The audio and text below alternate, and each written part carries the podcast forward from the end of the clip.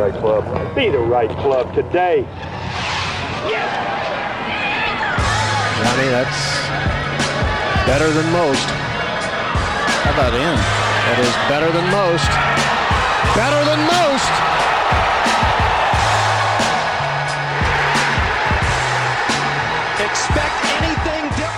Ladies and gentlemen, welcome back to the No Laying Up podcast. Solly here in the Kill House on a Sunday night. A lot of golf going on all around the world uh, this past week. We're going to try to get to all of it. TC is here on my left. TC, how are you? I am great. Was up in uh, Northwest Ohio this weekend. It was low 50s. Felt so good. Mm. That's got to be pleasant. We're not get, we're done with that down in here in uh, in Jackson. To my right on the screen, uh, and actually probably behind me if we're talking literally way out in Denver. Uh, Big Randy, how are you? Good evening, gentlemen. I am well. TC, I hope you enjoyed God's country up there in Northwest Ohio. I did. I did. You know, I was, you know, I was a little bit, a little bit scattered the whole time. Though I was keeping my head on a swivel with that Chinese rocket. Has it- Did it come down yet? bud. Yeah, Where did did. where did it land?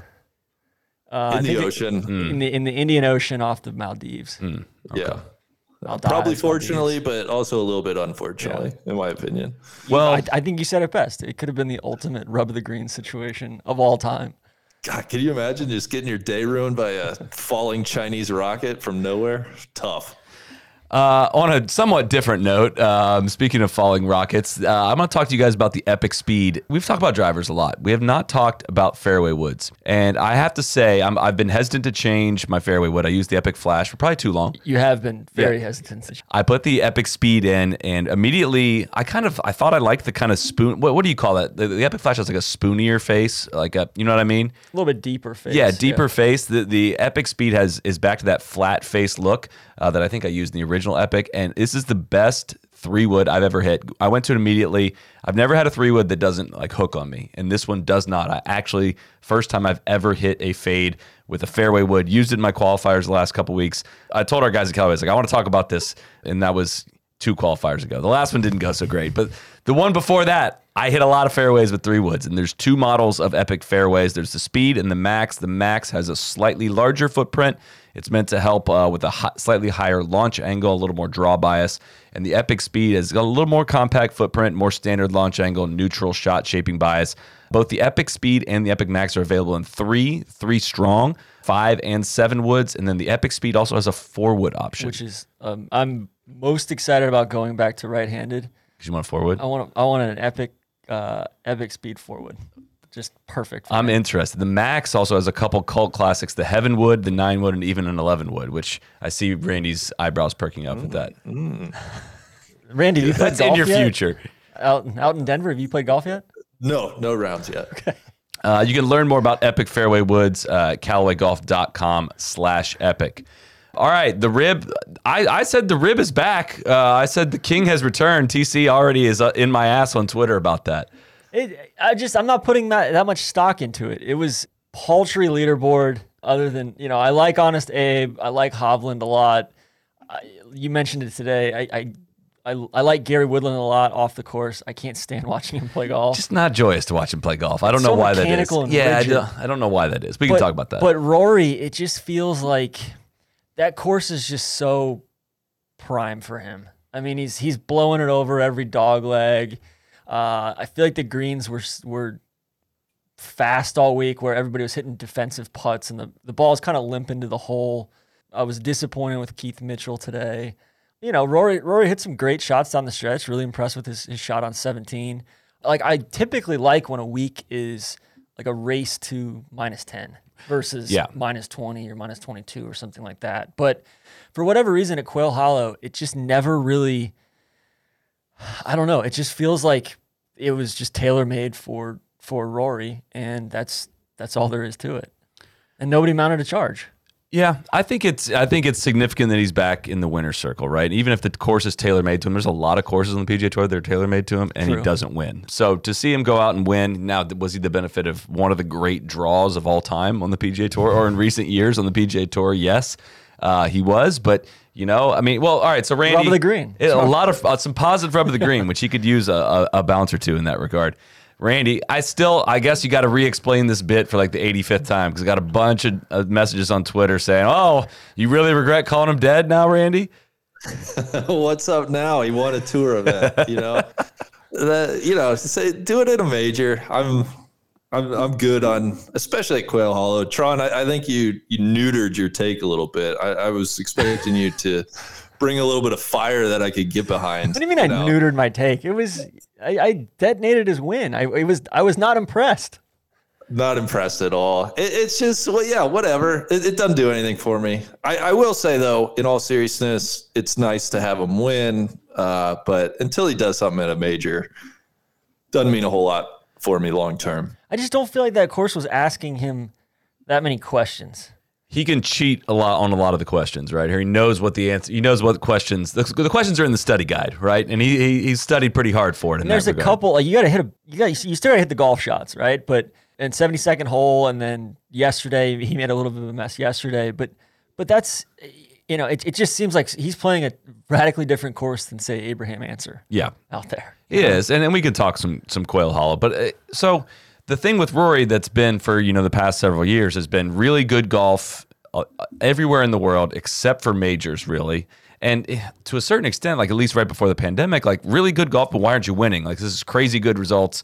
Why aren't you winning? But that went away. That has been gone for a couple months now. He's fell to fall. He fell to 15th in the world. Wasn't really even playing good golf anymore. So in that regard, whether he won or lost this week, the fact that he's back to playing good golf is the number one sign, the big takeaway, right? I don't think you have to take too much from him winning. I mean, he's expected to win some of these things, but that to me, it's just like, all right, now we're back to playing really good golf. Was it perfect? Was it like Rory flexing on people and Rory out in the wide open and running and, and dunking on people? No, it wasn't.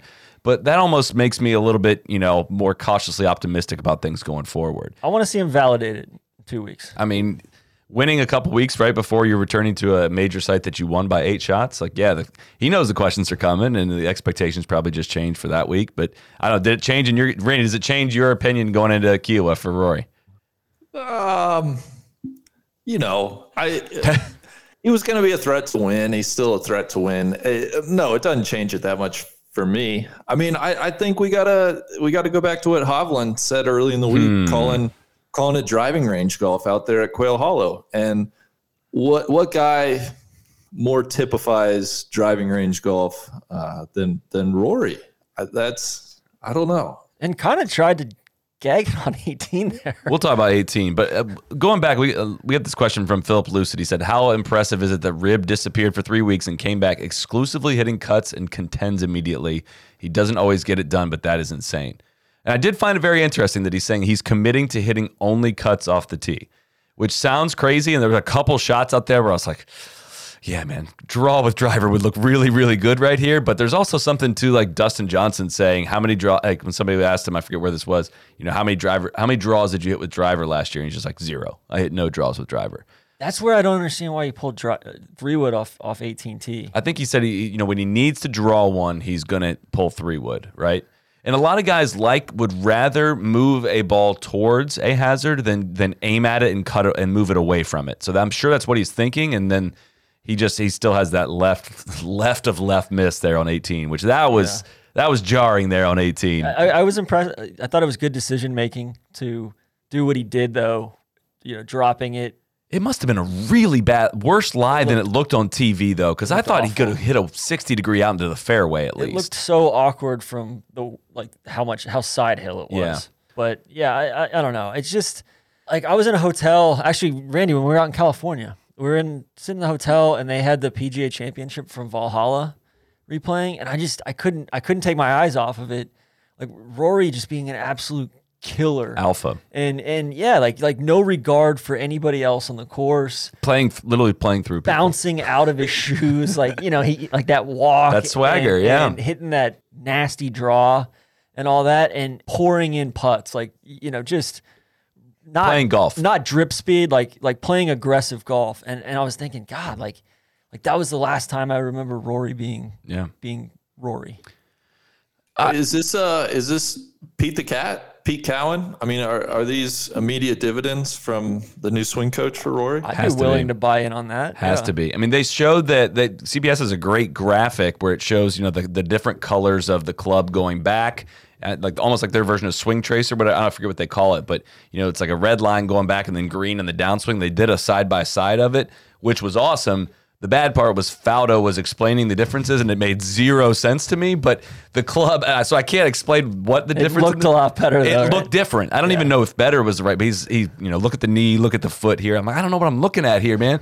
And so, but it was it was kind of jarring to see the difference in the swing. It looked a little more vertical, um, which I guess would support a cut a little bit. But gosh, yeah, I mean, it, as long as he doesn't have a two way miss off the tee, as far as he's going to hit it, and if he knows, if he plays almost like Tiger peak Tiger golf, where you just kind of miss it in the right rough all the time, like yeah, he's probably going to contend at a lot, a lot of golf tournaments. Yeah. So in that regard, I'm I'm and, and Brendan Kelly 33 asked any connection between the return of spectators and the return to form of Rory. I mean, it's he talked about it afterwards. That was probably the most attended event that we've seen so far. I mean, that, that can't be a coincidence. I wouldn't say. I would definitely No, think. I mean, he- juice wise, he was. Yeah. He was. He was bouncing around. Yeah, he credited it um, a little bit in the post game too. So I take him at his word. It, it seemed to help him for sure.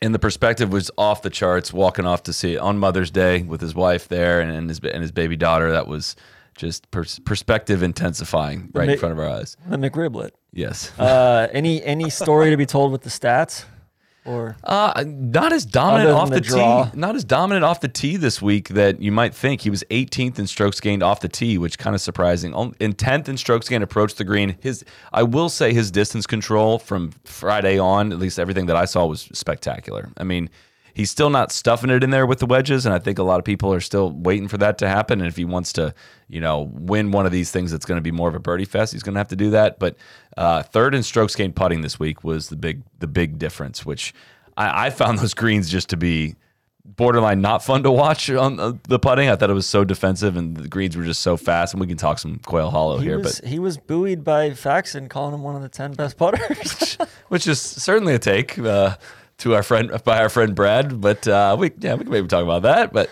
I wouldn't say he's one of the ten best putters of all time. But you know Rory can heat up with the putter. But uh, where, Randy, where are you at with Quail Hollow?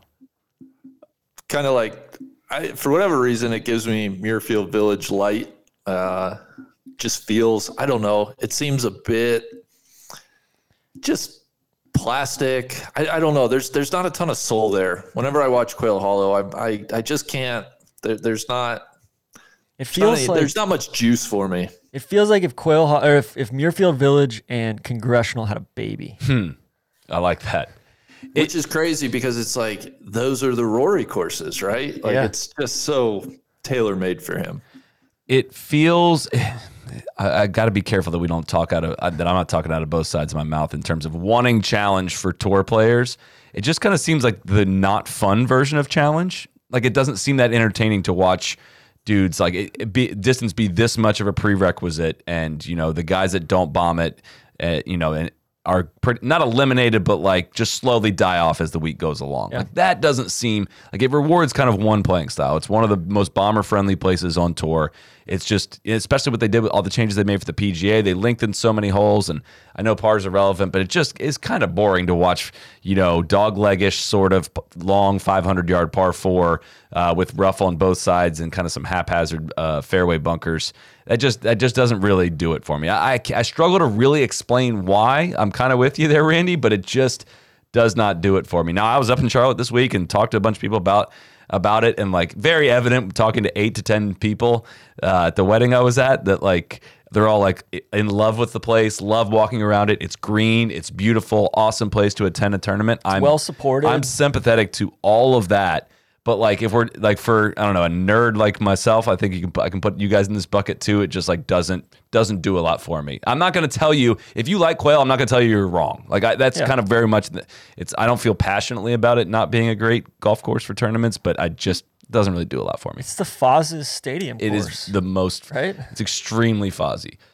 Uh, it's all you know, and it's. I, I mean, I don't want to dump on the city of Charlotte because you know it's it's the best venue in Charlotte. Sure. And it's been very well supported since it since it came on in the early 2000s. Remember when David Toms made a, Made a quad, quad to win. still won by four. that was awesome. you know, and then yeah, Randy, you show up to the tournament and they'll they'll sign you up for a checking account, right? Exactly. A couple, maybe. Uh, uh, Sully, I think you described my feelings perfectly. Where, it, like, it looks good. I want to like it. And if you like it, that's awesome. There's just something missing, and I don't really know what it is. Um, I, that was well said. President's Cup, really? Like, Yeah. what a. Following Royal, Royal Melbourne, we're, we're going to go do this at, at Quail Hollow. I went to the beach with Maddie today, and he was actually kind of he was kind of positive on it. He was like, you know what, like I, it's not. They won a, uh, a couple weeks ago, and then they were originally going to play Quail Hollow, and Mark was like, no, like we're good. and, uh, but he said like it's it's actually he thinks it's going to not go against the international team at least. It, it you know it certainly doesn't favor them, but he said like they're to dial those greens up, and you could probably grow grow the rough up a little bit. Like I like I was so impressed with Abe Ancer today. Yeah. I mean, there's there's no reason he should be contending on this golf course.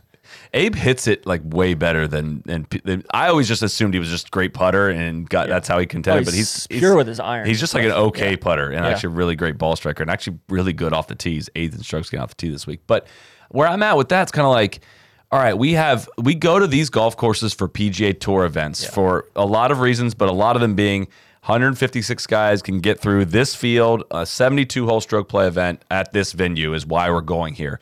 For a 12 12 v 12 match play event that's made for TV, like we we can get creative on where we go with that. I, I would like to think. I mean, Liberty National is not what, where I'm going with that, but like, it just comes down to hospitality, right? I know, but still, like Muirfield Village, Liberty gonna- National, Quail Hollow are the last three American venues. And they're gonna reroute it. So Yeah. I get what, like 12, 13. the Green Mile like moves up a little bit. yeah, Yeah, and then and then you know it's but it's just yeah i'm with you it doesn't do a whole lot for me and by all accounts it doesn't sound like they're doing great as far as selling hospitality and corporate tickets and sponsorships in and around charlotte either Yeah. so but yeah i mean I, I president's cup you think about it like like go out to the go out to the west coast somewhere you had somewhere- something good going on. You had the Melbourne Yeah. momentum. I mean, I know it- they decide on these venues a long time ago. I know there's some Johnny Morris, not Johnny Morris, but Johnny Harris is the guy, right?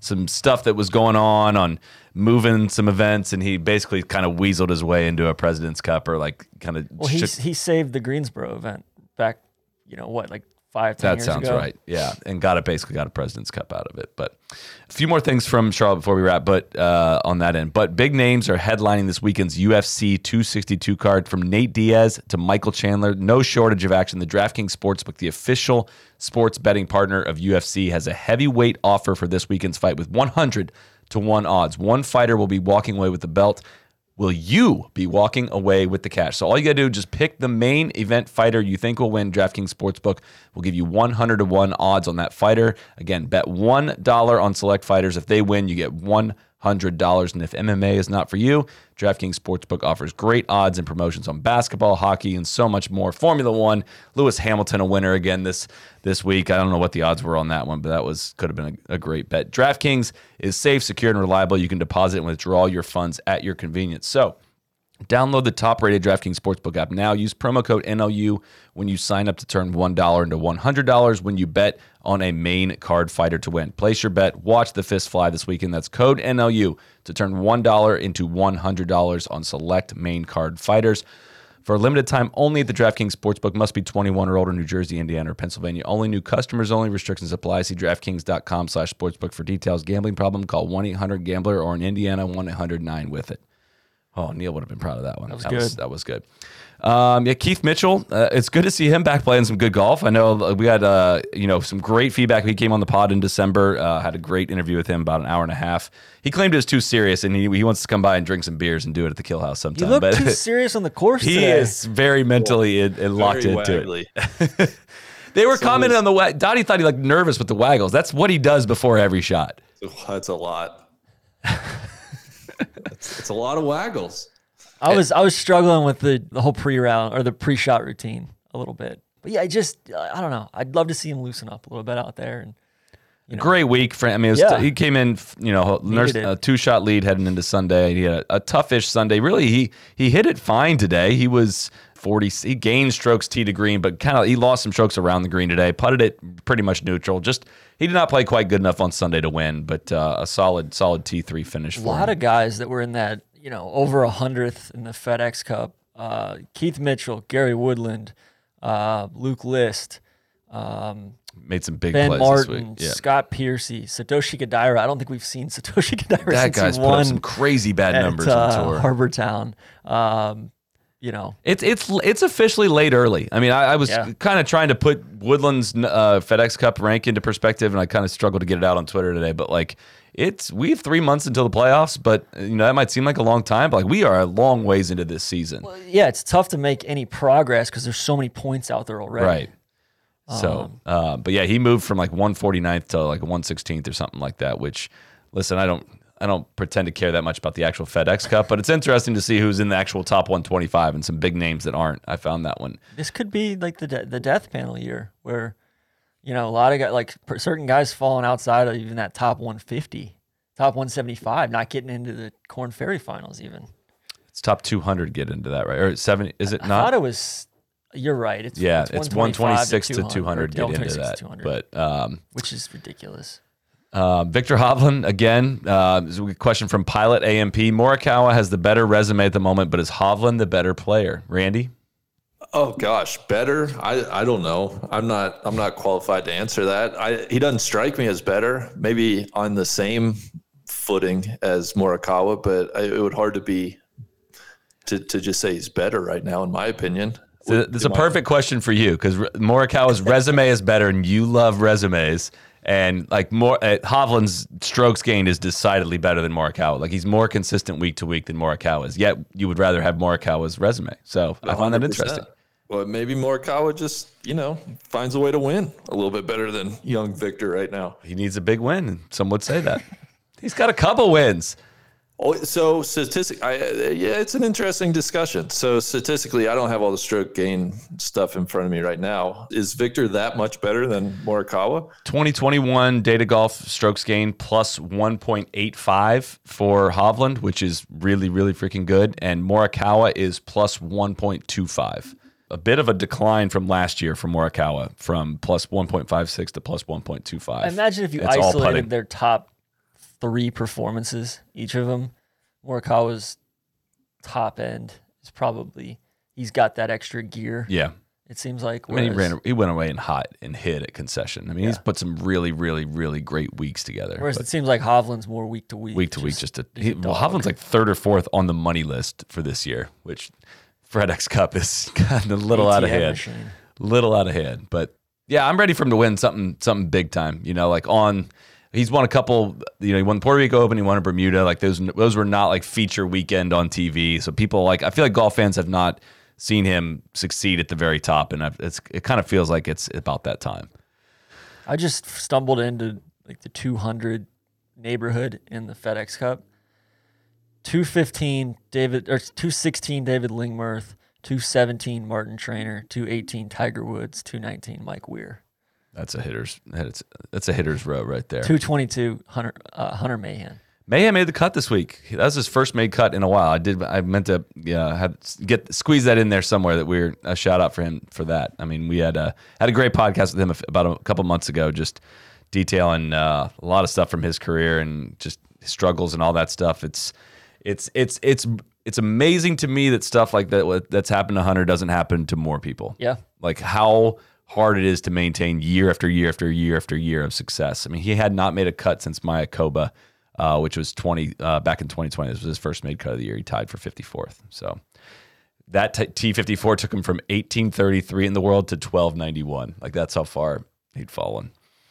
So what else from this past week? Phil, how about your boy Phil shooting some first round 64? I can't believe that didn't it. last all the way to the weekend. Oh God, he looked so good too. He looked legitimately. It was like roll the clock back 20 years. It looked like he had that wager going against Damon. and then Exactly. that was that was what kind of kept him in it. And then round two, he looked just rudderless. Uh, yeah, I don't know if he just got bored or you know exposed a little bit. It was it was a tough finish, but yeah, the first round was awesome. Probably just drank too much coffee before round two. They, is Phil going to do a four round event again? Like, is he going to play for four straight rounds? Yeah, I Are, think are they going to be playing for four rounds in Saudi Arabia? Well, I mean, I'm saying the Champions Tour events, he seems to have no problem with the little three round setups, but four rounds on the PGA Tour, he just does not seem to be able to. I mean, I get it; he's in his 50s at this point, but I don't know. I, I I'm waiting for something somewhat competitive out of Phil. It just doesn't seem like he can stay focused for that long anymore.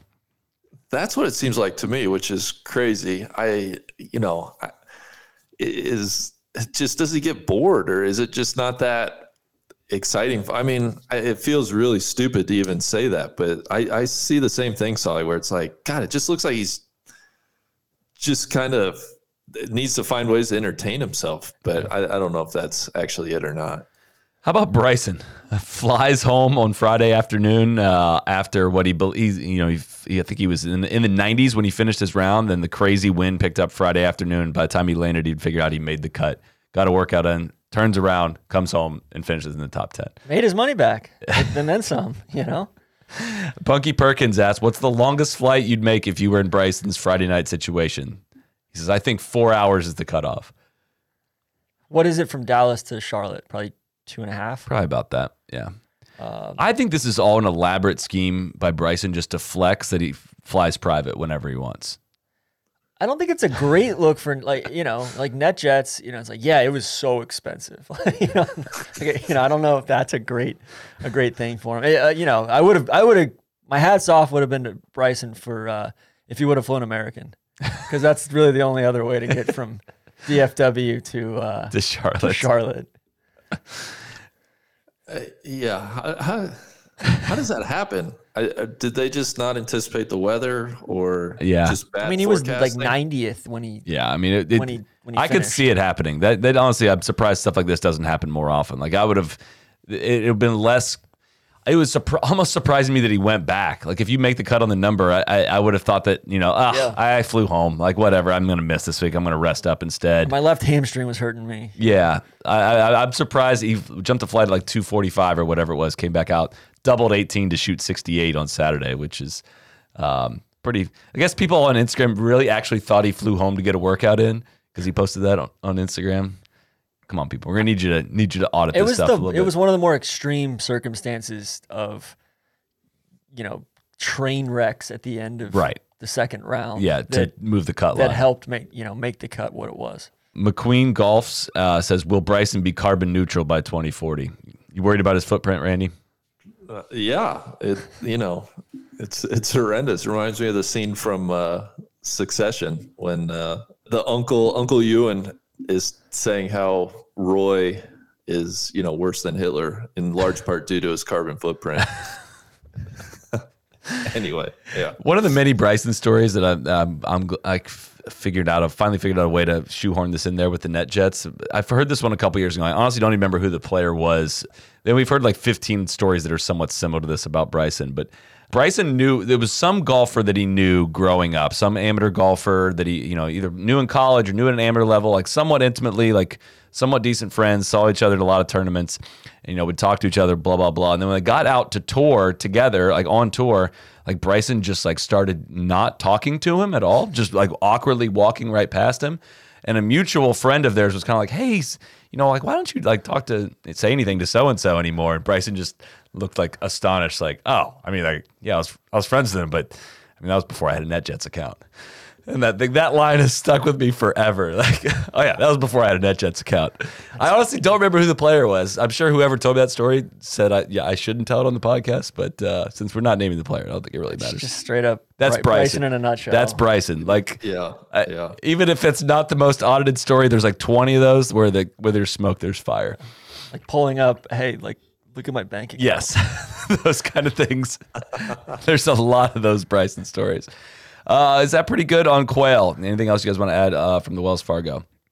no i think that's that's it on quail get uh, dallas this week We got Dallas this week. We got New some course. content coming out around Dallas, new course. Uh, excited to see that one. Um, it's and then gonna be it should be a pretty low scoring affair right I get the sense that if the wind doesn't blow, it's like a 26 under event. That's from what I've gathered, and it doesn't look like it's going to. Look like a little weather early in the week, but it looks like it's going to clear up a little bit. this has been a uh, i think a, a Korn Ferry tour event in the mm. past or a Korn Ferry tour venue in the past they've had one of the rounds of Q school there in the past. Like I'm, I'm sure a lot of guys have played this this course before. I, I'm sure the Dallas guys definitely have, but yeah, I'm not familiar with it, but excited to see a, a new course on the PGA Tour. You know, we I, I I'm reflecting a little bit on Trinity Forest that we're not going to see Trinity Forest this year at the AT&T was kind of like, you know what? That just felt like a marriage that they were staying together for the kids. Like it, Totally. it just didn't work as much as we wanted it to work. There's a lot of reasons why that tournament needed to move, and I've come to terms with it. I think I wanted.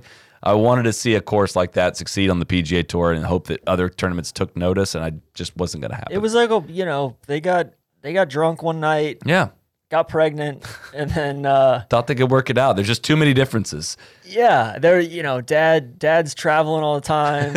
uh, it, it just like the way that the tour set up that course just did not work at Yeah. all, and it totally defeated the purpose of going there. Exactly. And then they got screwed on weather. Weather was tough. There's no shade on that course. It was either too hot or you know, just just too many variables. Couldn't raise money for it, so the tournament's back on the north side of town, and I'm excited to see it. I'm I'm excited to see the the new era of AT and T. But uh, on to the Walker Cup at Seminole, a literal shit show this week.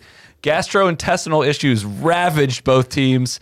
A little uncomfortable watching a couple guys today that I was just wondering if they were going to shit their pants.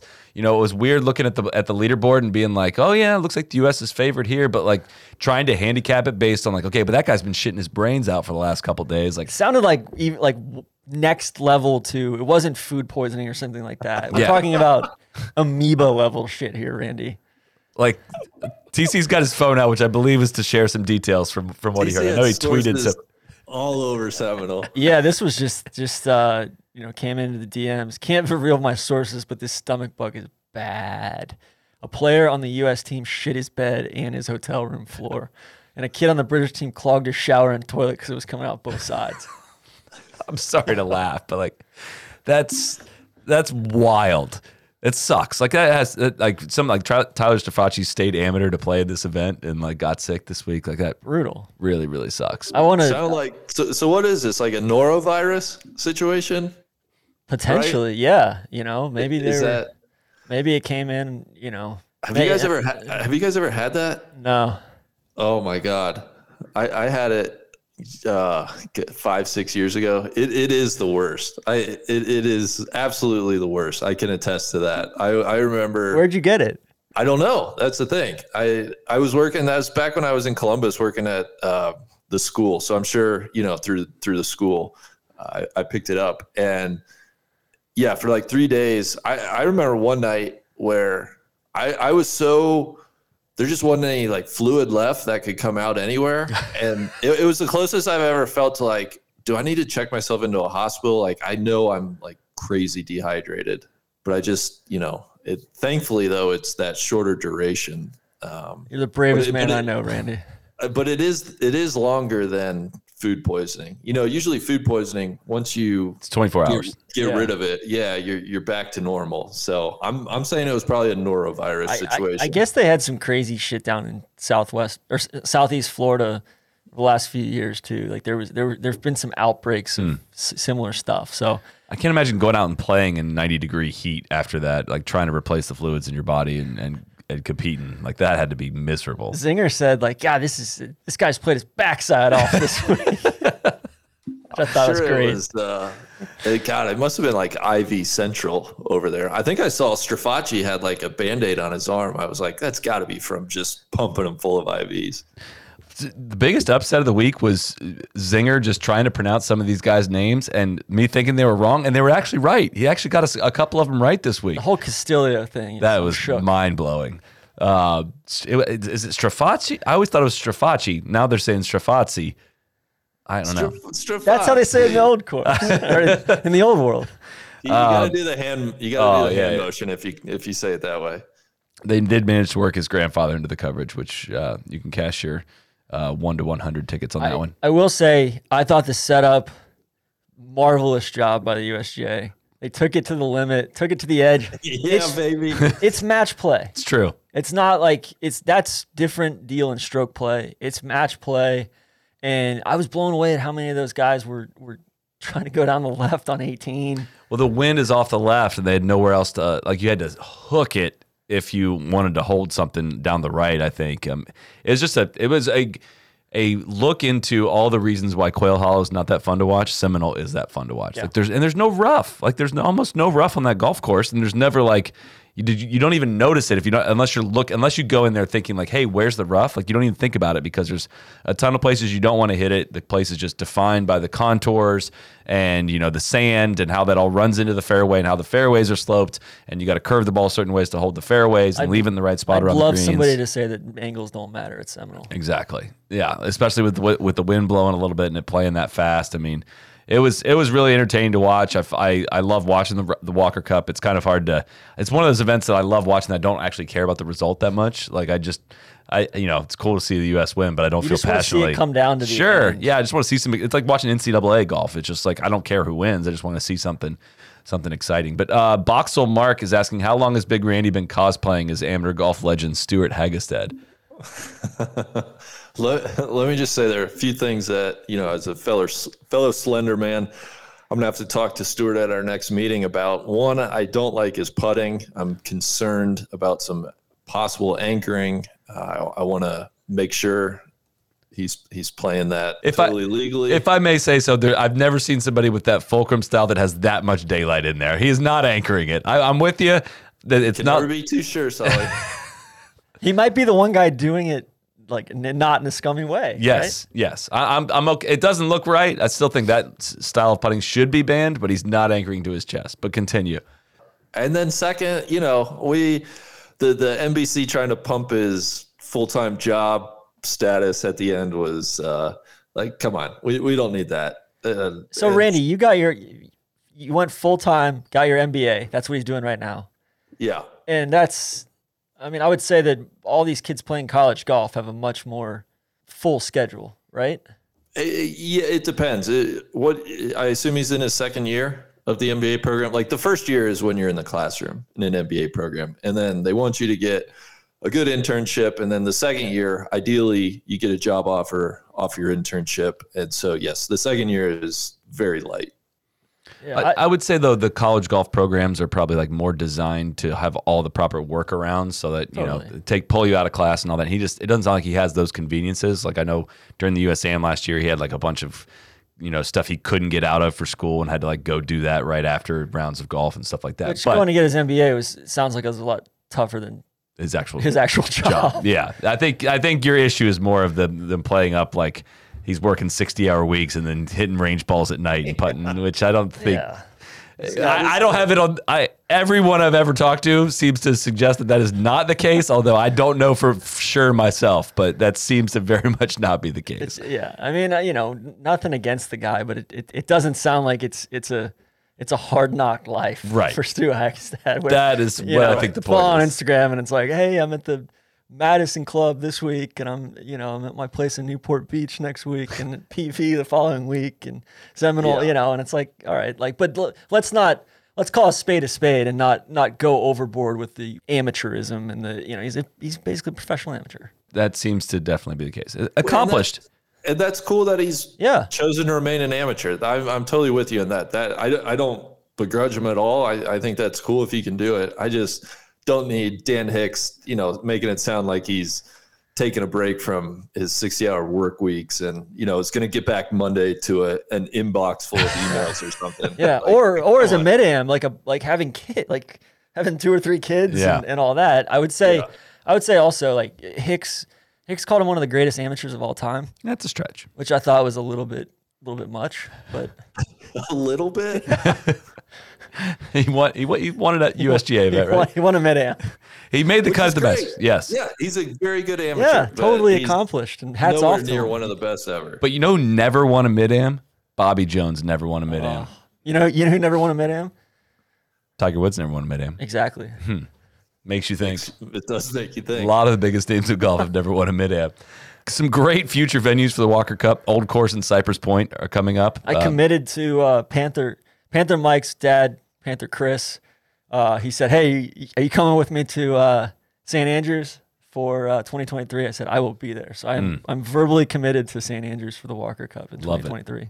Career career amateur Tron Carter will be Yeah. making a trip, making the trip on the boat, uh, six week trip on the boat with like Ben Hogan. That would be sick.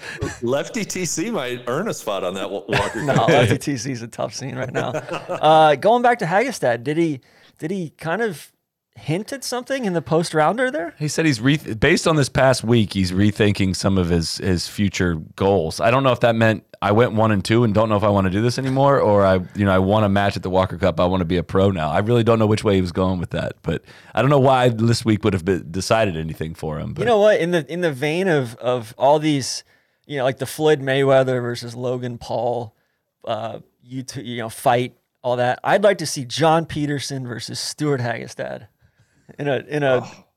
in a reinstated AM versus versus a professional AM battle royale fight to the death. God, that would made put it in prime time. where would where would Hagestad fit in the world of professional golf if he turned pro tomorrow? What, what would he would he be a Korn Ferry player? Would he be? That's a great question. That's what I'm like trying to wonder like how. How, how special of an amateur is he, right? If is he just somebody that just never turned pro that is like that kind of tour- is he PGA tour level? I don't know. I I don't Is he, is he Big Randy? Could he win a tourist off season? I don't know. Uh, no, that's a that's a great question. I mean, he makes a shitload of birdies. Data Golf has got him as the number fifth ranked amateur in the world. That's Yeah. that's uh, uh, that's of all ages. So I mean that's extremely good. Obviously, I mean that's Yeah. that's tough. co- It's tough competing with 21 year olds that are dedicated. They're they're and have like upward trajectory style looking at uh, PGA Tour. That's careers. the other thing I was gonna point out is you know he's like what five six years older than everybody else, but if he Probably keeps se- being an eight, amateur, yeah, if he older, keeps doing yeah. this, it's gonna be dazed and confused. You know, he's gonna like a reverse dazed and confused. I guess he's gonna keep getting older, and everybody else is gonna stay the same age. I, you know, like who's he? I, I would assume he probably hangs out more with the captains than his fellow teammates, right? Yeah, that's got to be a, a, a weird little dynamic. Who uh, talking about everybody else? Anybody else you were very impressed with? I didn't get to watch a lot of it till today. Honestly, I was traveling some this weekend. Um, Castillo is, by all accounts, you know, from the University of Florida. Got to see him when he was down here in, in Jacks for a, an amateur tournament earlier this year, and he he fits the bill. But I, I'm not like I'm not I'm not extremely good at, at looking at the college kids and being like, oh, that that's the star right there. That's not my. I'd be out over my skis with that one. You? Uh, Long impressed me today. I thought he, he showed some moxie. I, Barclay Brown was delightful. I know you liked him. Barclay, Yeah, he, big fan. He picked Yeah. up a fan today. he's Just just got whole- some got some pizzazz and some gumption about him. You know. Yeah, he seems to have some like innocence, like goofiness. Yeah. I, I was a big fan. Uh, I like I like that John Pak from uh, he's from Florida State, Mm-hmm. right? Um, he's got some got some swag to him. Or as Zinger says, John Pack or Pock. he, he said that at one point. He was unsure enough. At least he So admitted he was could say? unsure. It's a true- He's who like, yeah, it's John Pack or Pock. I do want to, you know, I thought the I thought the U.S. outfits were not good, Hmm. The- and the shoes especially. Shoes were a tough scene. Those those like blue shoes or. I, those red pants just didn't do it for me. It's a. It, it, I think Were it's a look ahead to the Reds? to the Nantucket Mid Am this year. Yeah, yeah. It's out on the island. You guys ready to talk a little uh, Super Golf League or Premier Golf League or whatever the hell it's called now? There's a Bonesaw Golf League. A lot to catch up on on this front uh, Yeah, in this past Let's week. do it. Yeah, gosh, where where do we start with this? Apparently, there's two different leagues. I, that is news to me as of this week. Yeah, I, I did not know there was a Premier Golf League and a Super Golf League. I think we knew that this was all bubbling beneath the surface, but I don't think we ever differentiated that or needed to differentiate that there were multiple. Where I want to be very clear, like I thought the PGL concept with going all over the world and you know 40 to 50 players and um, Relegation, relegation four team and teams, good venues, four person teams. and all the team stuff sounded delightful. Like this Super Golf League sounds like the worst fucking thing I've ever heard. Mm, Take it, take it all away. Take it all away. Can, can you quickly summarize it for those that, So, like myself, that read the article but may have forgotten? This is uh, from Alan Shipnuck at the Fire Pit Collective. This summary was one of the best I, I heard. But the PGL is still actively trying to create a viable competitor to competitor to the PGA Tour and European tours, but is not staked by Saudi money as is widely believed. Uh, says a PGL investor, they are not our partners. They are now our competitors. After the idea for the PGL was born in 2019, there were advanced discussions with Golf Saudi to underwrite uh, the All Star New Tour. The deal was never consummated, and now Saudi Arabia is making its own play with the Super Golf League. Uh, again, says the PGL investor, they 100% stole our stole our idea, which is totally true. Which is sick. Yeah, like they they 100% stole it and and and then watered it down, and then like it sounds like it would be more events in Saudi Arabia. Yeah Shout out to the Qiddiya. It just sounds like all the worst elements of, yes. of this and the super name, which and, right after all that English Premier League and and uh, and silly, silly money with this, like more than I had imagined with the Premier Golf League. We're talking like thirty to fifty million dollars. Some I saw hundred million dollars floated out there for Phil Mickelson of some way. I don't know if that includes the team ownership or whatever it is, and uh, Phil has a quote. He says, I'm 50. This isn't really going to affect me. My career is winding down. But if I'm a golf fan, which I am, it would be interesting to see the top players play and compete against each other an additional 15 times a year. Golf is the only major sport where the players have control of their schedule and the sponsors and television are not able to know exactly what it is they're buying which I think is what we kind of agreed with what was going to be interesting about the Premier Golf League, right? It's like yeah. we know these 20 weeks it is all the top players getting together for a big tournament. Right? That's remember what I remember walking away from the Players Championship being like, dude, that was sweet because they were all there. Like yeah. I didn't have to worry about who was there or like, you know, Rory won this week, but yeah, Dustin wasn't really there. So what does that mean? Like that was going to be a cool thing of like, hey, everyone's going to be there on these days. Eamon Lynch had a column today um, in Golf Week about, you know, it was a little bit. He's taken kind of the kind of pro PGA Tour side of things, but it was it was very much talking about how that how the tour needs to use the WGCs as a counterweight to all these threats and basically say, hey, here's here's how to take care of the best players in the world. Like for the HSBC or uh, the FedEx St. Jude or basically all of them except for the Dell Match Play, which seems to kind of serve its purpose. They need to make them strictly top 45 or top 50 in the world, increase the hell out of the purses, and just incentivize the hell out of those and, and you know, kind of cut off those.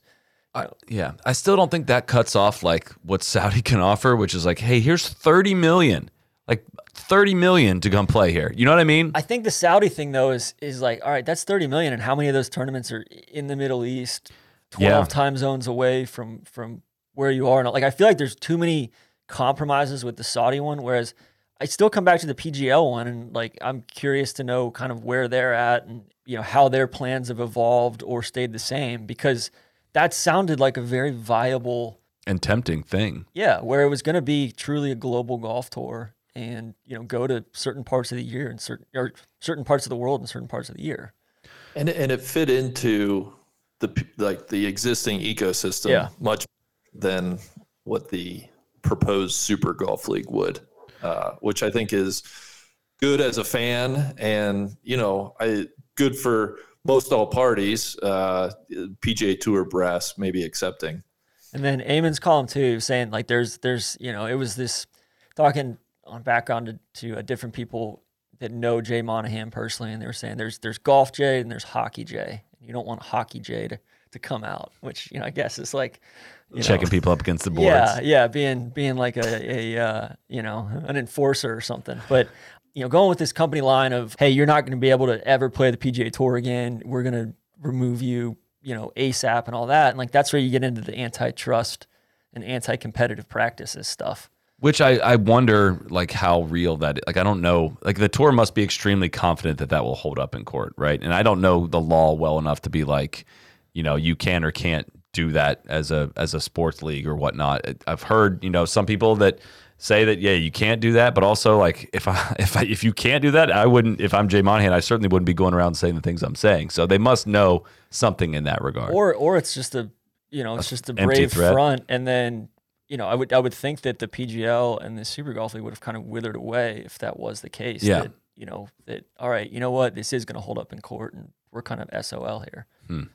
Um yeah and i you know and, and then you get the world the uh, world rankings and all that. I don't know. It's going to be an interesting time frame, but USGA, R&A, PGA America all spoke out in support of the tour, but they did not make the, pretty the, tepid. They didn't make the statements that the yeah. tour made. Like uh, they did not say, "Hey, you can't come play our events if you join one of these leagues." Yeah. Which PGA I, of America had a stronger yeah. statement than, but and then also like it was a big takeaway. Going back to your point was like it it did make the forty million dollar PIP thing seem paltry. Right. That's what I'm like. You know? Yeah. It, it, when I read the $40 million PIP thing, I remember kind of thinking like, yeah, this could be, you know, the, the, tour obviously has their shit together and like this could be the end of PGL or whatever. And then it's like, oh, no, no, like we're giving maybe these players more than that individually to come do like as a whole, you know, that's 40 for divided by 10 guys. And this could be like more than that per person. It's kind of like, oh, yeah, that is kind of seem kind of minuscule. Yeah. So I think, you know, let's see where the other shoe drops. But I think it, at some point, like, I'm keen to see if the PGL is totally Saudi free and you know and fun like we thought it might be. Yeah, and it sounds Saudi like does they, not sound fun. They bought the Saudi, you know, they they kind of they kind of took the Saudis out of it pretty early on, like after that initial backlash, yeah. and you know, so I'm I'm really keen to see how that's evolved as this next shoe drops. I'm gonna steal some of DJ's take, who's not here. We were talking about it some this week, and you know, we've been as hardcore golf fans, we've kind of you know, internally been like said things along the lines of, "Hey, you, got to get everyone. Like they need everyone if they're going to do it. It wouldn't make sense if it's just a mix of so and so and Justin Rose and Henrik Stenson, blah blah blah." He made a really great point of like, "Hey, like we've slowly gotten into Formula One, right? Like, what if there was ten better drivers than Daniel Ricciardo out there? We just didn't know it. Like." Like, would we care? I'd, I'd be like, no, I'm actually kind of invested in this guy. Like, I don't really care if somebody's actually a better driver than him. Like, I'm, I'm watching this guy every week. So his point was like, what if like Harry Higgs is 0.8 shots worse than Patrick Cantlay is per round? Like, and what if they got somebody like Harry Higgs and not made a league around Harry Higgs, but like he competed Had 20 other Harry Higgs in something too. that's yeah. fun, right? Yeah. And was a part of these teams and these things happen. Like you wouldn't like you watch the Walker Cup, you're not like, oh, these guys, this guy couldn't hang with Viktor Hovland. Uh, you know, you don't think that, right? You're watching them compete against each other. Just go back to the team stuff too. The team stuff sounds so cool and like, like yeah. it sounds like a real sport kind of thing. Right. I mean there's there's there's a reason why like every other sport except for almost tennis has like a team element. And going back like it's not like these guys are playing in a ton of events together on the pga tour. Like right. if they're still playing in the majors together um, it's not like we're we're getting week in week out rory versus dj or you know bryson versus Rahm like that, mm-hmm. that's just not happening week in week out. We're getting it eight, ten times a year, which we'd get it then with that, we'd get it with the guys that are on the tour, and then we'd get it like even supercharged at the majors. So the only thing that like to your point about F1, and I think one of the things that excited me about the PGL most in, in some of the proposals we had read, at least if there's a mechanism to where new talent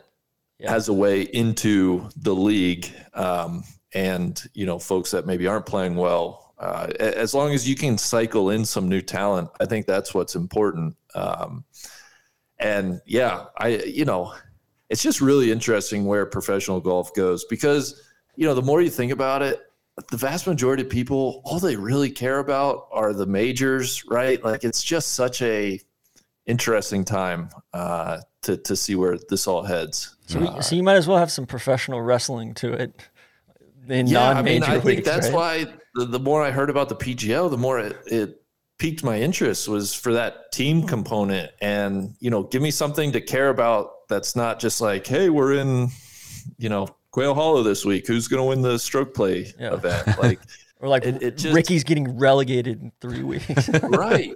Like there'd be so many more storylines popping up uh, but where i'm worried is now it was uh, it was far fetched to get everyone to jump or whatever you needed critical mass to jump now to PGL. Now that there's a third element to this with SGL and PGL, like just the general vibe around it's going to get even stinkier and it's going to be even harder for this thing to get momentum now that there's two competing leagues. It's not even one really tempting offer. It's like we got two competing leagues. People aren't probably going to do their homework on what you know what either one of them really is, and they just get lumped into the same. Yeah, bucket. it's going to be it's I, it, I find it's it, hard to get amped for I it. I find it funny that like we're talking about like the Aramco Spanish Grand Prix or whatever. like, you know, like all sorts of oh F one's awash in Saudi money. yeah. Saudi. yeah. Before we roll into the next topic, reminder: our friends at Rapsodo, they 2020 best golf launch monitor of the year. Rapsodo.com/nlu, and you can get a free premium subscription to your very own mobile launch monitor when you use code NLU at checkout. It's about a hundred dollar value. These things are they retail for five hundred dollars Compare that to like some of the really super high end units that cost twenty thousand dollars. This is a total no brainer for amateur golfers in terms of you know what you should be investing in to help you practice.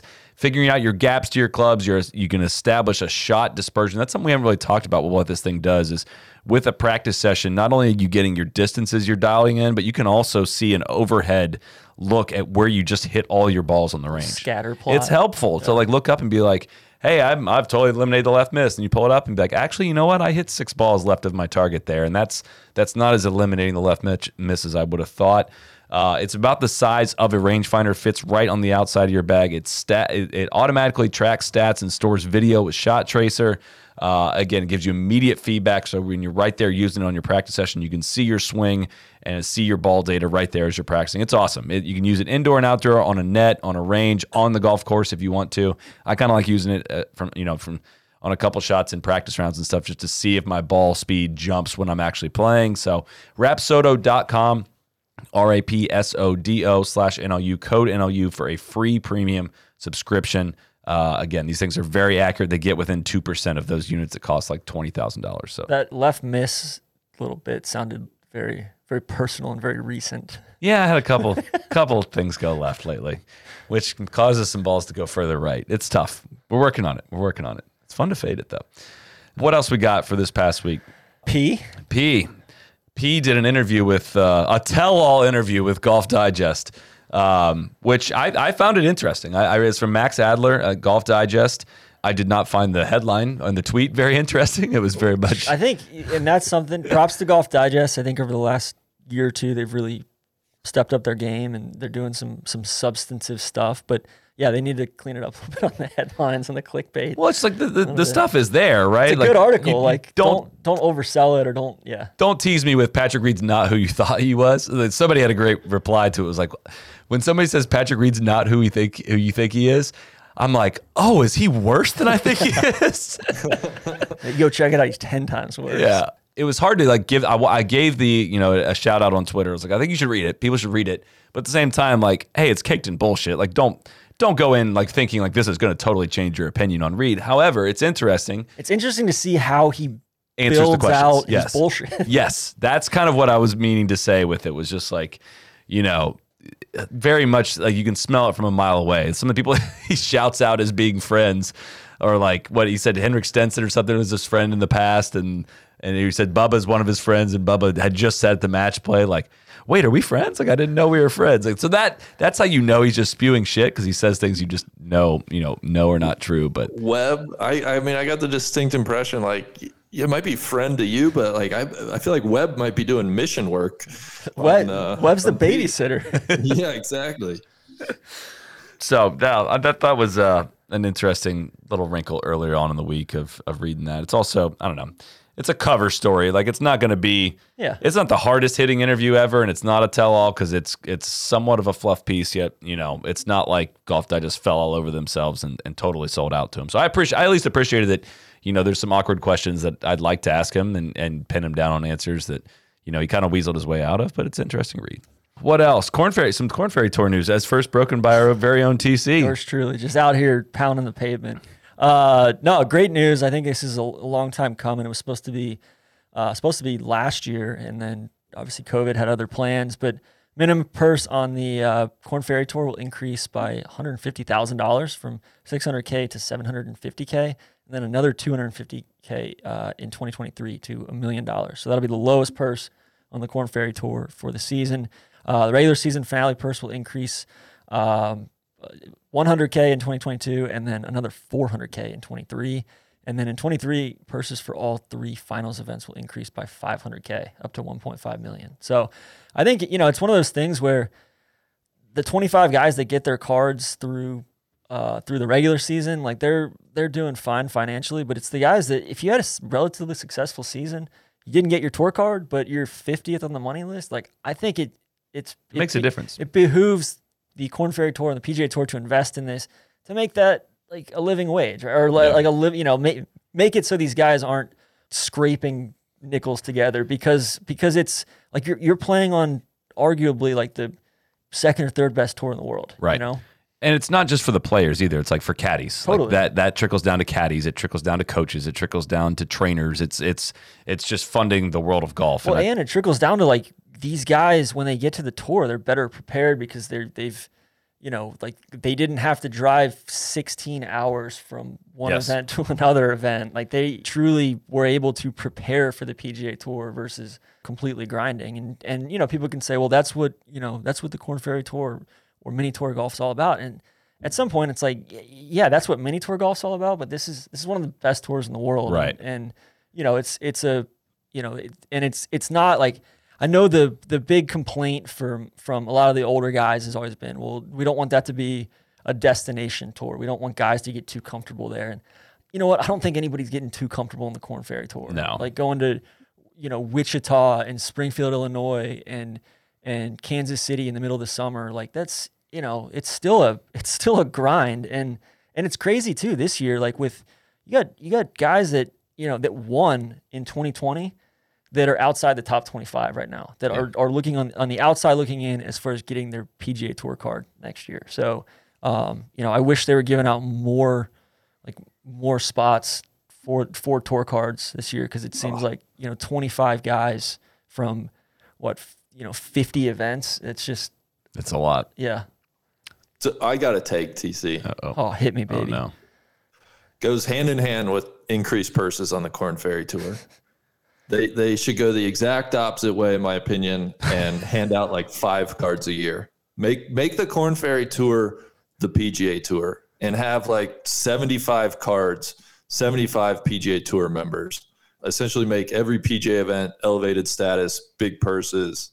I, I feel like that's Well, that's the answer for the PGA Tour. That I don't think that they're going to be able to ever do that. But I, if if I could come in and wave a magic wand, that's what I'd do. Well, I think that's the elephant in the room is like a John Deere Classic or a Sanderson Farms or a or a 3M feels a hell of a lot closer to a top end Korn Ferry Tour event than it does to the players or Memorial or like it's you know if I feel like those events like in at least in stature and people who are watching like there's a wide dispersion between events on the PGA Tour just as there are with events on the Korn Ferry Tour and I think they're the gap between the top Korn Ferry Tour events and the bottom PGA Tour events is not as wide as they would want you to believe. Mm-hmm.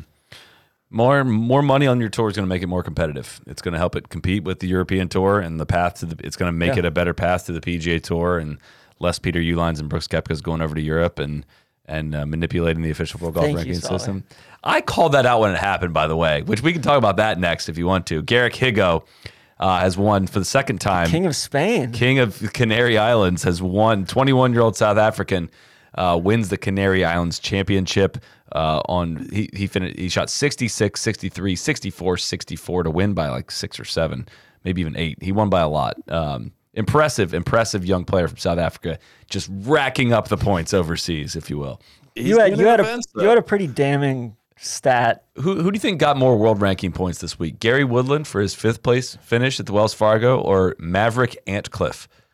Because they got the same amount. Maverick finished second at the Canary Islands Championship. Uh, I might have this wrong, but it, it's something along the lines of there were 45 top 100 players at Wells Fargo um, this past week, and there were two top 100 players in the Canary Islands. Yet uh, you have to beat um, basically you can beat one top 100 player and get as many points as you would get on the PGA Tour if you beat if you beat like 43 out of 45 top 100 players. Like there is a supreme injustice with world ranking points happening, and no one seems to care about it. And I don't know how like you, American players ranked between like 50th and 150th haven't like filed a lawsuit because like it is a heist right now. Like, is this Why not don't, why don't more guys go over there and, and collect world ranking points then? I, I I don't know if that's like the bet the most economical decision for them. I, I really I don't think you want to leave your you don't want to give up Fed, honestly you don't want to give up FedEx Cup points because that's how they maintain you know their status on the PGA Tour. Um, I mean you still got to work your ass off on the European Tour to get like in the top fifty, but basically kind of how the world rankings are going to get filled. I think they give away major championship spots based on these points. And that's the thing is like, holy shit, a lot of them are going to be coming. Like the European Tour has been hit very hard from this pandemic, and their their strength of field has it, it's jarring. I think they have seven straight events, or basically since they've left the Emirates or le- since they left Saudi, they haven't had any event reach like a strength of field number that would get them out of the. So how it works is like you default to 24 points to the first place finisher, no matter what your strength of field is if you're a European Tour event you know, but if you get to a certain strength of field number, that would go up to 26 or whatever. But the minimum you can get is 24, even if you get like no one playing in it, and they have like no one playing in like eight straight events that all. I, I will say, all right, so it's kind of a perfect storm because after the bone saw, it's typically they come over for the WGC, and they've got like you know Qatar's kind of fallen on hard times the last few years. They had the Kenya double, Randy. They uh, they had um, Austrian Magical. Open. They had uh, the Gran Canaria, they had Tenerife. God, they they went three weeks in a row. Yeah. Oh my gosh, they had they had the Austrian Open. Like it's typically a this the weakest part of their schedule in normal years too. So it's not like we're talking about the meat of their schedule here. Um, you know, and then they've got the the the uh, British Masters at the Belfry next week, which probably be a little bit better. I'm assume. hoping so. I mean, that that that event is probably going to be properly allocated for like one of the first ones. Yeah, and then they've got you know they've got some fun stuff like they've got the Scandinavian mixed the week before the U.S. Open, um, and then July is really when it kicks into gear. They've got the not till July, my friend. they got the Irish Open, Scottish Open. Uh, they've got the Wales Open this year. They've got, uh, and that's all fine. But my point being, yeah. we're all building up towards like the PGA Championship coming up, and like major championship spots are going to be given out because of points earned in this this this little stretch here, and that's I don't know. I, that, that's my point. I can't believe there's not more players that like have taken notice of any of this or you know have any issue with it. But it just it just seems like this system is not is not set up great uh, for you know identifying the guys that are constantly beating top 100 players. But it sounds like the alliance needs to get more strategic. Uh, that, I'm surprised the tour is not flexing more muscle in regards to that now that they have this alliance. So, anyways, LPGA, Ariya Jutanugarn uh, back in the winner's circle. She shot a final round 63 to win by one over Atthaya Thitikul. Do I have that right, Randy? That was really good. Yeah, I'm Thank impressed. You. And two over Patty Tavatanakit. Uh, among I, others. Among many others. So Yeon Ryu was up there, of course. Uh, she's the greatest. I didn't get to watch a lot. Did you get to watch much this weekend, Big Randy? I did, but I could never make it through the full round because it would just get too late and I'd fall asleep. But That's I why watched. we sent you out west. You're supposed to be able to stay up later than we can. I was still just on. It was just a little too late. I saw a ton of like holes one through eleven though. I was bummed. I, I, I was crushed to wake up to the news of of Patty T not getting it done. Although I love I love Ariya. She's one of my favorite, you know, top three or four favorite players though. I know it looked like a Patty T runaway again. Uh, she was like, she, she was what, 18, 36, and 54 hole leader? Yeah, I believe she had a share at least after each day, but shot 70, a pair of 70s on the weekend. Of course, was playing pretty easy. It was very wet. They had gotten a lot of rain over there. I was super impressed with Thitikul though. She she was um, very impressive on on her home soil. Yeah, Patty T. I don't know. It just you know for whatever reason kind of stalled out. Uh, I think it's a good sign though that we're all very disappointed and you know like oh my gosh how could she not have won? Uh, that seems like a good sign for her going forward. I need to share this on Twitter, but they, they had a great that the their tournament social was awesome in this event. They had an awesome warm a video of her warming up, and it was basically every swing she took and these like drills she's doing where she's balancing on her left foot, then balancing on her right foot, taking these full swings, and they they edited out there's no waggles at all. It's like all swing, swing, swing, swing, swing, swing. And you can just slowly see her ramp up her speed in her practice session. It was just very much a kind of jarring thing to to watch in a very condensed cycle of like what an actual the words warm up never made more sense to me than watching somebody go through that. I need to share that. But uh, yeah, Angel Yin sighting. 65, 65, 66 to close it out after after even par first round. T3. That's good to yep. see. Yeah. Uh, the other Hannah Green um, has been playing really good golf the last uh, several weeks. She's right in it again, tied for seventh. Um, So the women, they the next week's event was supposed to be in China, which got canceled. So they'll take, I think, at least one week off and are coming back to the United States. Their next event will be in Williamsburg in a couple weeks, and then after that, I'm really looking forward to the last weekend of May. Is their new match play event at Yeah. Shadow Creek, which is going to be a ton of fun, and then it rolls right into the U.S. Open at Olympic. So.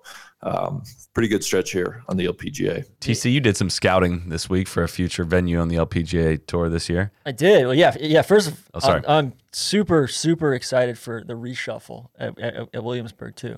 Get uh, our friend and and uh, young young hitter Lauren Coughlin in the mix. She'll, I think she'll reshuffle. Is it before or after that event, Randy? The reshuffle? Yeah. I, I, am not. I'm not deep enough to know when the reshuffles are. I, I don't know. Uh, and then yeah, went to went to in, uh, Inverness this week, and it was fantastic.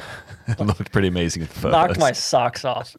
Such a cool course. Um, there's you know there's like one of the coolest first 10 tee kind of combos there with that you know kind of ravine and then just going over the the same creek, uh, the same two creeks kind of over and over and over again, but in different ways. And um, I think they'll they'll they'll mess with the uh, they'll mess with the routing a little bit for the Solheim Cup, but it's it's a great course, even better club. Like everybody I met out there was just a just a you know Total Members Club. total total members club, big national membership. Okay. Um, Don't take themselves too seriously. Yeah, yeah. always find a game. so Can you get a ga- Can you show up and get a game? evidently we showed up and got a game. What was the water pressure like? Uh, I didn't I didn't Ugh. didn't see the No, water you pressure. haven't. Then you haven't been to Inverness yet. That's true.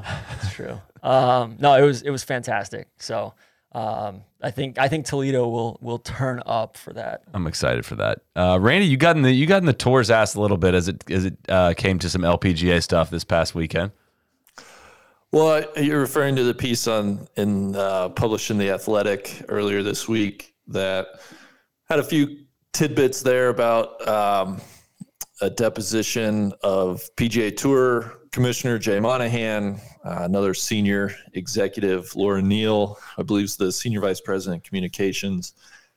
Um, and I think the headline was, you know, talking about the the TV deal that the PGA Tour negotiated on behalf of the LPGA Tour, and you know, kind of bundling the LPGA with with the PGA Tour, uh, the new media deal, and how like you know at least ninety five percent of the the revenue goes to the PGA Tour. I, I you know I I don't know if we have to like like that. I wish that was different, right? But I I get that that that didn't surprise me at all. Yeah, I, th- I thought some of the um, outrage on that was like I didn't like the headline. The, the headline is PGA Tour acknowledges that it keeps more than 90% of revenue in joint TV deals with LPGA, which makes it sound like, all right, they get this money and then they're supposed to divvy it up and they keep 90% of it and only give 10% to the LPGA. That's not, Yeah, and and I think you know, like I I, I would say objectively, the, the LPGA is probably getting more money from the deal because they're because they're lumped in. Like if, if they were negotiating it on own, On their own, they yeah. probably wouldn't wouldn't have you know as much sway uh, with with the networks and everything. So, uh, do I think that the PGA Tour could do a, hell, a whole hell of a lot more to encourage like you know more collaboration between the two tours or do you know like support the LPGA tour more absolutely but I don't think this is one of those instances that was like this smoking gun that Right. kind of made it out to be in the headline No, uh, included in that story though, there were um, a couple anecdotes where uh, Commissioner Monahan was asked. This was last December, uh, right around the U.S. Women's Open uh, in Houston last year.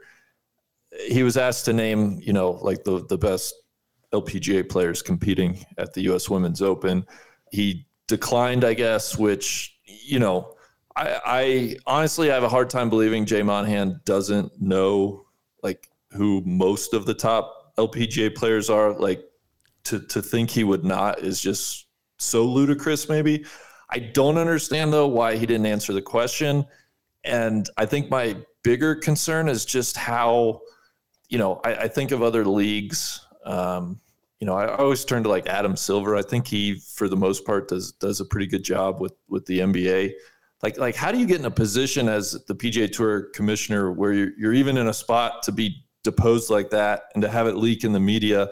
like him him refusing or not being able to to name any LPGA players was just so it seemed like just such a bad look. Where I'm like, how how, do, how does it get to that? Um, and I guess my my thing is too having signed a strategic alliance. Uh, you know, the, the tour loves to do that. Having signed a strategic alliance with the LPGA back in 2016, I believe, it, just came across very disrespectful. Um, and I know maybe that's the way the article was written, and it certainly generated some clicks. But I, I don't know how else you're supposed to read it, right? Um, I, I, don't know. I don't know if you guys had differing opinions or or what you thought about it.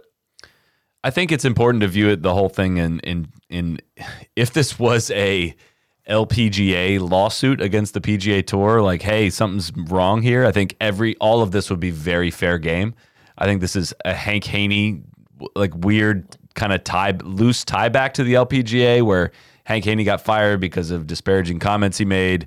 And basically, he's trying to make the case that the tour doesn't care at all about LPGA golf. And that is why his lawyer is asking Laura Neal and Jay Monahan to name these top five players to, eh, you know, find a way to make a case against them. Whereas if Jay goes and doesn't name them in order and get all the top five, who knows? His lawyer might be telling him, a tour lawyer might be saying, "Don't don't answer that because like they might use that against you in this this way blah blah blah so i think the context of how it's kind of happening is important i but like honestly as much as like i would love to consider myself a champion for the lpga tour if you ask me to name the top five both in the men's and women's ranking i probably wouldn't get five all five right like I, that's no, a little yeah. harder to. Well, and I think it's it's yeah. Like, are you taking it literally, or are you taking right? It, and, and I think that's where that's where I come back to. It's a deposition. They're they're like they're supposed to be uncomfortable. Yeah kind of miserable and like you know you just feel like just kind of slimy right? And so you know it's very well like i'm i don't you know i'm i love i love throwing stones at the tour and, and taking a dump in the in, in the data moat and all that but it but it's like you know it, at some point like maybe maybe he was under very specific orders to not you know not say anything. I actually read through the whole deposition uh, somebody shared it with me and yeah i mean it's not like they're it, it's very in line with like the tour's the tour's attitude and approach to a lot of things. Like it's if it was if it was very different from that, I would say you know all right like this is this is this is I, I'm throwing this out with the bathwater, but like it it is in line with kind of how they treat other stuff as well. Like they're just they're just fucking arrogant, you know. Yeah, it, and I think that yeah. Sorry, go ahead. Go no no go ahead. No, I think that's maybe my bigger frustration is it's just indicative of I, I don't know. I guess it just gave me ammunition or some affirmation of just what I felt is like you just don't get the sense that the PGA Tour does much to support the LPGA Tour in any way. Um, in their marketing, in their in, in their schedule, in their you know what whatever. And you know, having signed a strategic alliance with them, whatever that means, like I, I, know very tangibly, I guess, you know, they, they can help them get a few more uh, TV dollars, but it, it just, I don't know. I, to me, it's like, I'm trying to imagine Adam Silver, right. To bring it back to the NBA and, and the WNBA relationship. Like that's where I give him and, and the NBA so much credit is what they do to support and, really build up the WNBA. Um, and, and I know it's a little bit different because the, the NBA actually like fully owns the WNBA, where the LPGA and PGA are, are separate entities. But I, it just, I don't know. It just leaves me disappointed. I feel like the PGA Tour could do, they could do a lot more, and I'd love it if they just did a little bit more. Yeah, I feel like it's a instead of looking at it as a root, it's it's a symptom right? It's it's it's seeing a yeah. it's seeing a sign of all this other shit that you're seeing like below the surface as far it's it's like the iceberg, right? Yeah. Yeah. I, I just the only challenge I have like Randy, do I agree? Do I wish that was the case? Of course I do. I guess if I'm viewing it from their perspective, like if I'm Jay Monahan, like that is not in my job description. Like it's just not. Like my job is to create money from these sponsors and get it circulated to our to our players that are members of our tour, right? So do they run into issues if you know their priorities somehow lose focus on that. Like, do I think they're serving those players quite well? Yes. Tom Hoge makes a fantastic living, and he's unfortunately the go-to in all of the in, in whenever that joke gets cracked. But like, is that his job to support women's golf? Sadly, I don't think it is. And maybe they do if they do more than we know of, I'd love to know what that is, but you know, it just doesn't seem like that just seems like a, as a golf fan, it's it's like a, it would be a nice to have. That's just very much like, unfortunately, probably not part of his job description. Does that make totally, sense? Okay, it, it, it totally makes sense. Um, I think that's the very narrow focus view. Just talked to Golfweek's Beth Ann Nichols, uh, recorded a trap draw, which will come out early uh, this week. And she made the point, we, we were chatting, you know, what started the Korean golf craze, which the PGA Tour is reaping, right? Not only through talent, but opening advertising and, and revenue and fan interest. That was Sae Pak that has created uh, essentially is what's become a, a, male and female Korean golf craze. And so I, I just feel like it's a little bit short sighted for the PGA Tour not to recognize the impact that building up the women's game uh, can do, uh, let alone for the fact like, you know, I, I'm somebody who got involved in golf through my grandmother, my dad's mom. Like you, you bring all these different golf fans and, and you create golf fans, they're going to pass that down to their kids. Like it, it, just seems like if you took a little bit broader, more holistic view, um, they could do a bit more. But I certainly understand your your sentiment that day to day, I'm sure he's got a lot of other stuff to worry about. But I, I do think the tour could do a bit more. It's just, it's, it's just little stuff like you yeah. could do a you could do a joint event. Oh, like I mean that's that that one's a no brainer. Where it's like actually like I think you'd be you'd be serving your constituency yeah better doing that than than than throwing, you know, than like all right, get creative with the President's Cup or mm. something. Mm. Um, but no, you know, we're going to Quail Hollow next year, but okay, and it's going to be amazing. It's going to be incredible. The, they're taking on the world, the international team. They're from everywhere but Europe. I think it's, the other thing is just like that's that's more broadly emblematic of like that's the way that the tour everything's in the two to two to like two to three year yeah time frame. They're they're so disincentivized even from an executive level of of looking beyond that just because you know there's it's they're bonused on playing opportunities and you know right. like yeah. the, the, the guys that are on the PGA tour right now kind of thing. Yeah. Which is, you know, tying it back to what we said earlier, I think is part of what has exposed them to the PGL and the the SGL, right? Yeah. Like they're just not that strategic or forward thinking maybe. That's where it kills me when when when Rory's like, "Yeah, you know, like it just it would just be so different if we went and played in this PGL thing and and we you know and like we're playing for such prestige and such history on the PGA tour like fuck off playing for like you know the Comcast business top 10 and the FedEx Cup which was which was made up in the mid 2000s you know like it's absurd. And it's yeah I mean it's 18 minutes of commercials jammed down your throat every it's not It it's not treated like a prestigious sporting event. It's yeah. treated like a big commercial vehicle. Like so don't i mean uh, don't try to sell us on that. The reason why the majors are interesting is because those are like the prestige we're talking about. It's not there's a couple PGA Tour events that have it, but not a lot of them. Cleaning out some other notes. I saw Ian Poulter got a notice about his slow play. His average shot time went up a second to barely being over 45 seconds, which he put up on Instagram. Which, but hey, the fact that that's a thing all for it. Which I just don't know how that's being measured. I mean, is it ShotLink shot volunteers that yeah. like are 65 year old pay paying ShotLink volunteers? Randy, let me beat you to that. Uh, that you know, are they accurately charting their time? I, I just don't know how how how real that is. I, I, wish they would publish everybody's average shot time, right? Like make that put that on the tour website under uh, stats or whatever. I would love that. Hmm. And that's all I've got on the golf front. Anything else before we switch over to Formula One? sounded like a really good Korn Ferry Tour event up in Nashville. Austin Smotherman, Grove, yeah, one, college teammate of, of Bryson DeChambeau. That was the guy that Harry Higgs last year. I asked him, you know, any guys in particular yeah. that are coming up that stuck out to you, and he he mentioned him. So, and uh, Stephan Jaeger was going for his, his, his he's number one on the on the list right now. He's going for his third win, which would be a battlefield promotion, which in my mind is the most impressive thing in all of golf. He would have he would have better status than Will Zalatoris exactly. if he did. uh, Peter Uihlein finished T seven. He started the week twenty fifth in the standings. Guess what he got up to? Twenty fourth. Twenty fourth. Yeah. It's t- it's it's golly, tough. and he won an event this year. and He's twenty yeah. fifth.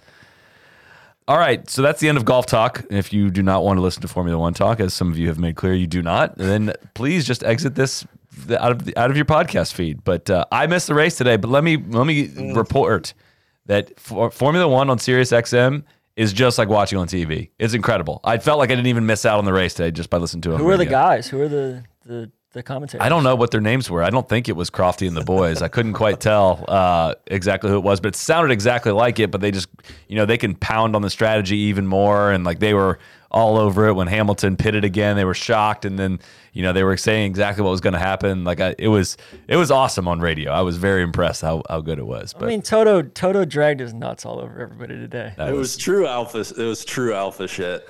Toto Toto just absolutely pantsed Christian Horner. why did uh, that one thing they didn't explain is why didn't Matt when when uh, Hamilton went to go pit and it was evident that he was going to get passed? Why didn't he pit right away?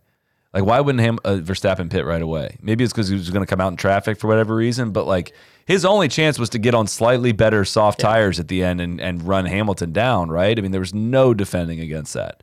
Uh, yeah, that's a great question. I have no idea, and, and maybe they just weren't prepped Vicky- for it, or you know. Yeah, I, I don't know his tire situation was. is where we probably should know more, but uh, yeah. I was kind of in and out. have- It was Mother's it was Mother's Day morning, so I was kind he would have had to have pitted that like very next lap after Hamilton went in, I think, or else he would have he would have been undercut. I, I, I think you know by the time he went around once, it was like okay, if you're not coming in now, you just have to try to stay out there and somehow hold him off.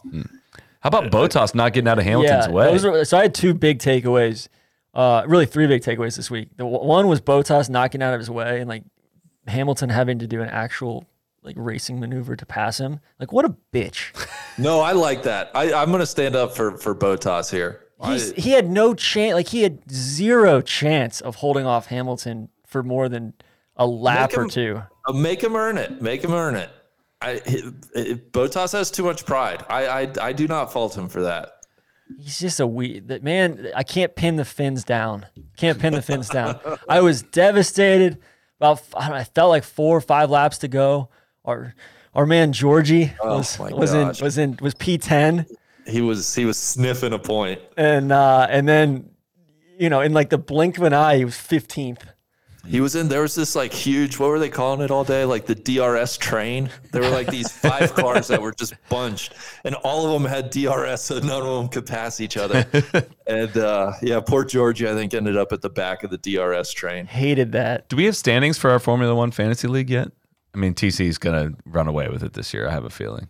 Uh, no, I'll have to. I'll, I'll have to manually. Uh, I'll, I'll I'll tally them. Maybe we can tweet them out this week. We're in like a fantasy league, like a, a grid rival league. Randy and I are at least, and it's uh Randy's Randy's gotten off to a good start this year. Yeah, I, I got the team. I, I got the team playing well. Got the boys racing hard. I was bummed. My man Yuki Oh, shitting all over his team God, that was a tough look on Saturday. all week. Just really bitchy.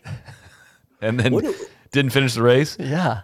What What do we think about the Aston Martins this year? What, what's up with that? TC's got a lot to answer for Yeah. there. Do you have Do you have anything you want to answer? For No, that? I think they're I think they're they're on to 2020 uh 2022. They're you know, they're Are trying you to to cheat again next year? No, they're trying to get ahead of this stuff. They, you know, I just I don't like the paint job.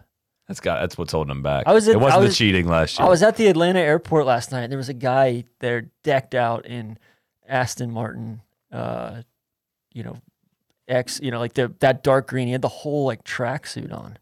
I didn't. I, talk to and I don't mind the green, but it just doesn't pop No, I because know. they there's so much black in there. Like they got to figure out a way to make that green pop a little bit. Hmm. Another another great great ride for my man Checo. Uh, so I got I got a question. Is Checo any different than the last two Red Bull racers Hmm. opposite Max? Like, well, like what's he doing any different He's than? so much. He's he's squeezing. He's he's finishing races. He's squeezing so many. He's making lemon, making lemonade out of lemons. oh come like, on! What do you he's mean? had by driving a Red Bull. that? Yeah, Yeah, but he's mean he's getting. uh, First of all, he's got to get used to a new car here. You guys are So Checo is sixth in the standings right now. Okay. Okay. Do you remember what Alex Albon finished? last Albon year? came out firing last year, He, f- Albon finished seventh last year in the standings. and then he was he was a danger to himself and others in the process, though. I don't feel like Albon got this. Like he's got to get used to the car grace period Mm. that that Checo is getting. Listen, It's very interesting, Randy. I'm just saying, I, I haven't noticed like Sergio is certainly nowhere, and it might just speak to how good of a driver Max is, right? Where it doesn't matter who you put beside Max, he's just going to be that much better than them.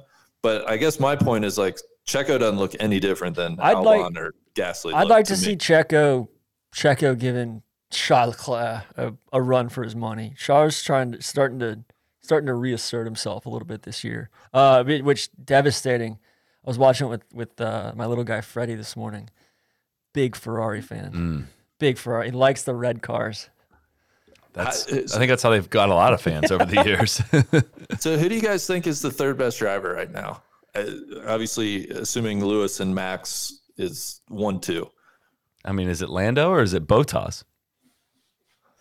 or is it Leclerc? I, I think almost it's think Leclerc's Leclerc. the guy who's doing the most with Yeah. Lees. Yeah, I think it's Leclerc, and then you know, I, I think the most like, probably uh, it's like who's the fourth the uh, fourth best driver because Ricciardo has been kind of up and down, hit or miss.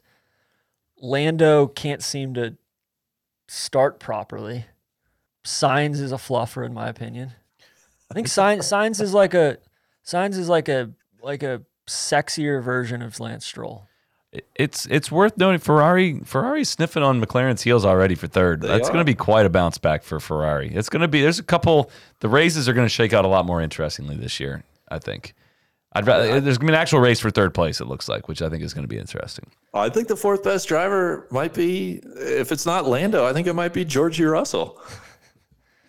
That's where I just don't know how to separate the car from the driver in this regard. So Do you guys Um, want to apologize about Esteban uh, Ocon? No, I think we're good there. He's he's putting together a nice little stretch He's here. fine. He's up to ninth in the driver standings. I think I think it'd be big of you guys to maybe offer just a little bit of an I- listen, apology. I'm not ready. know what I, I'm I don't think we've had a. I don't think we've had that many good tracks yet, have we? I mean, it's been a. It's been kind of slim pickings thus far on the. I, on the I was not overly impressed with the Portugal Spain. What's Uh, up next? Monaco. Yeah, we're going to Monaco in a couple weeks. Okay. Which I it, I just to prepare everybody. I guess it's not like the best like race. impossible but to we're gonna- yeah. It's just the best party. So you know, I guess that's something. Hmm. Going going back, I do want to. You know, another guy that I, I really love. I really enjoy watching. Nikita Mazepin. oh my god, They were they were they're gonna blue flag him today because he refuses. He's he's getting laughed, but he's refusing to let let guys by, which is Toto getting on the horn, Yeah. bitching Yeah, about him. Toto had to get on- get on the radio. I, I want Team Haas to be the the agents of chaos. It's it's amazing that they're gonna like not even sniff a point, like not even get even remotely close to one. No. Or you look at- Mazepin could take out half the field and then Schumacher, you know, waltzes into ninth or something. I, I I don't think Mazepin's beaten a racer yet. Like I don't think uh, there, he's only beaten anyone that maybe has retired in a race, which is awesome. It looks like, from where I can tell, there are like four storylines this year, right? There's like the Lewis Max World Championship storyline. There's the like who will finish third in the constructors, right? Which is essentially going to be McLaren versus Ferrari. And then I think there's like the best of the rest, which is a little bit eh. And then it's like will Haas, Williams, maybe Alfa Romeo, like will any of them even score a point? It's like the the other Kimi's big been I think story. I've been impressed with Kimi this year. He's punching above that car's weight, I think. Which listen, I, I TC nobody loves that phrase more than I do, and I love that you use it. I just don't know. I, I don't know. I'm not I'm not smart enough to know.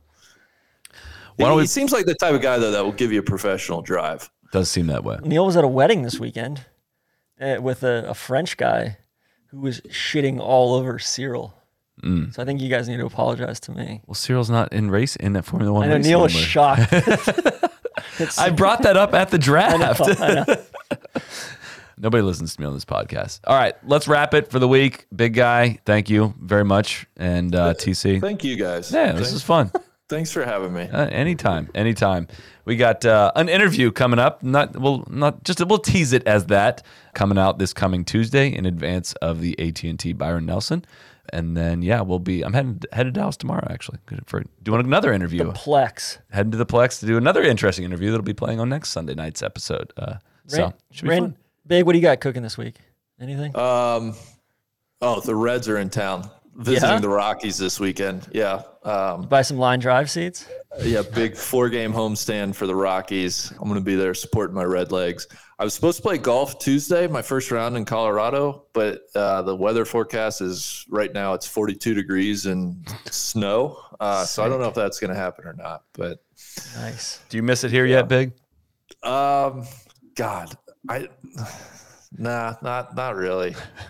I mean, I miss you guys. I don't miss the location. That's fair. It, I still haven't like I'm still waiting for you to just walk through that door. I, I can't. It hasn't hasn't set in yet that you're gone. Oh, We got I- some I- new I- content coming this week on the video front. The little series we, we're calling Film Room. That'll be out, I believe, Monday. I believe tomorrow. Maybe by the time this is uh, episode is maybe maybe by the time you're listening to this episode, it might be out. And then uh, a bunch of other videos coming out this week. Probably. I'm not sure on the dates on those exactly, but And then we had a couple last. We had the Northland Wild World Golf came out last week. We need to do a proper, proper, uh, you know, tourist sauce treatment or something up there at some point. The Bullet interview, mm-hmm. and then yeah, we're we're on the road this week. Neil and Cody and I are going to Congaree, that's right. and then going to Seattle. Never been to Seattle before. Going going to Seattle on Thursday. Pack your pack your umbrella. Morning, Damon. All kinds of things going on. So, yeah. all right. Thanks everyone for tuning in. We'll see you back here next week. Cheers. Be the right club. Be the right club today. Johnny, that's better than most. How about in? That is better than most. Better than most.